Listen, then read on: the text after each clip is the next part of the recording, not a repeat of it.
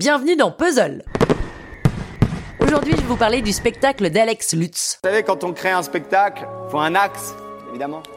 J'en ai pas. Alex Lutz, c'est un comédien, humoriste, metteur en scène qui a fait mille choses, mais qu'on connaît surtout pour son personnage de Catherine dans le duo Catherine et Liliane sur Canal+, et aussi peut-être pour son film Guy sorti en 2018 pour lequel il a reçu le César du meilleur acteur. Alex Lutz, il avait déjà fait un one-man show qui s'appelait Alex Lutz à Bobino, et vous savez quoi? Eh ben, il avait joué son spectacle à Bobino.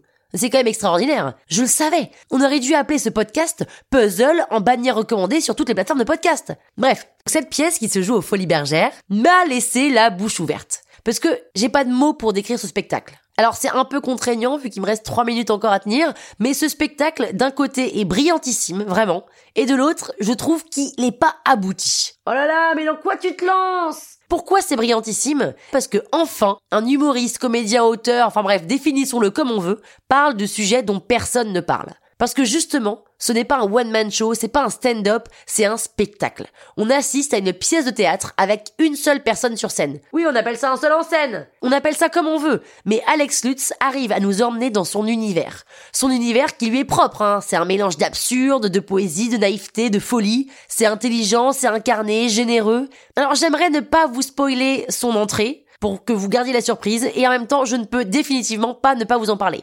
Donc Alex Lutz, arrive sur scène sur un grand cheval blanc. Le cheval se met même à trotter sur la scène en faisant des petits cercles. C'est magnifique, c'est hypnotique, ça vous laisse bouche bée. Mais perso, moi j'ai quand même passé la moitié du spectacle à me demander comment ils avaient fait pour faire rentrer un cheval dans les coulisses. Et j'ai aimé ce spectacle parce que j'avais l'impression de regarder une pièce de théâtre dans laquelle il y avait d'un coup Alex Lutz qui avait un monologue d'une heure et demie. Mais pas un monologue qui nous endort, non, un monologue qui nous happe. Et Alex Lutz a en plus une qualité, une faculté, enfin, en tous les cas, il a quelque chose qui fonctionne merveilleusement bien, c'est qu'il sait très très bien jouer de et avec son corps. Mes moments préférés, c'est clairement quand il se meut pour mimer une situation, un personnage, c'est fantastiquement drôle.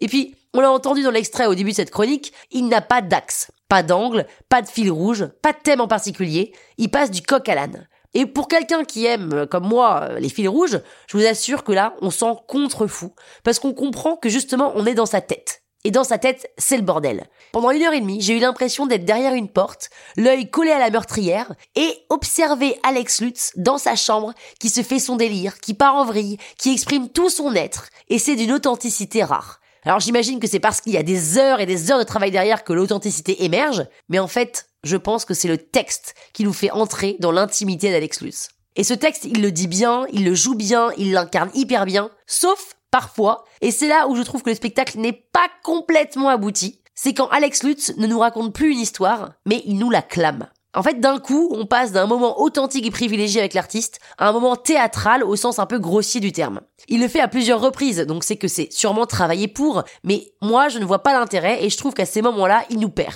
Et puis, son énergie se transmet à travers l'écriture, mais aussi son interprétation, ses mimes, son jeu fait qu'on est dynamisé en le regardant, mais là aussi, très étonnant, Alex Lutz est très très rarement les pieds au sol sans bouger. C'est-à-dire que soit il est en pleine action, soit il marche en faisant des cercles un peu comme le cheval du début, il tourne sur lui-même, un peu comme à l'image des idées qui fusent dans sa tête à toute vitesse, et en fait c'est ça. Son corps traduit ses pensées. Et comme ses pensées vont volontairement dans tous les sens, Alex Lutz gigote en permanence.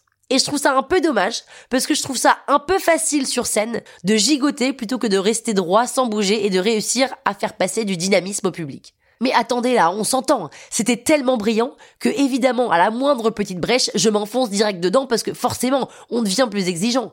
Et je suis d'ailleurs sortie de la salle en me disant, je suis amoureuse. Et pourquoi j'ai dit ça? Parce qu'un homme qui vous livre son univers, son intimité, et qui nous fait pénétrer dans son esprit avec autant de générosité, c'est rare et c'est beau. Si j'ai un seul conseil à vous donner, c'est d'aller vous faire votre propre opinion en allant voir Alex Lutz au Folies Bergères à Paris jusqu'au 26 janvier prochain et il est en tournée en février et revient à Paris pour quelques dates en mars. À lundi prochain pour une prochaine critique dans le Penelope Show.